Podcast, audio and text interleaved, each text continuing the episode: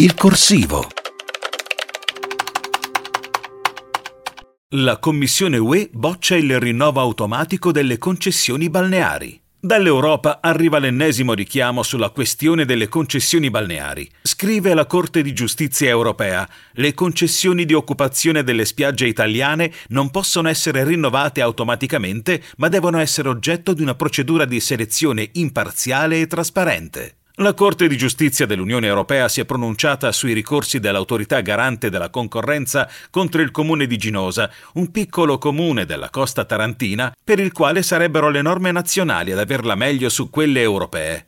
I giudici nazionali e le autorità amministrative sono tenuti ad applicare le norme pertinenti di diritto dell'Unione, disapplicando le disposizioni di diritto nazionale non conformi alle stesse, affermano invece i giudici di Lussemburgo. Sullo sfondo pende la minaccia del parere motivato da parte di Bruxelles contro le decisioni del governo guidato da Giorgia Meloni, che porterebbe senza iniziative concrete nel giro di due mesi alle sanzioni. Nella sostanza l'Europa ci dice che per assegnare le concessioni balneari bisogna applicare buone pratiche di etica e trasparenza, non rinnovi automatismi che creano poteri precostituiti. Ora la palla passa all'esecutivo che dovrà accettare o rigettare quelle gare trasparenti e non discriminatorie previste dall'Unione Europea.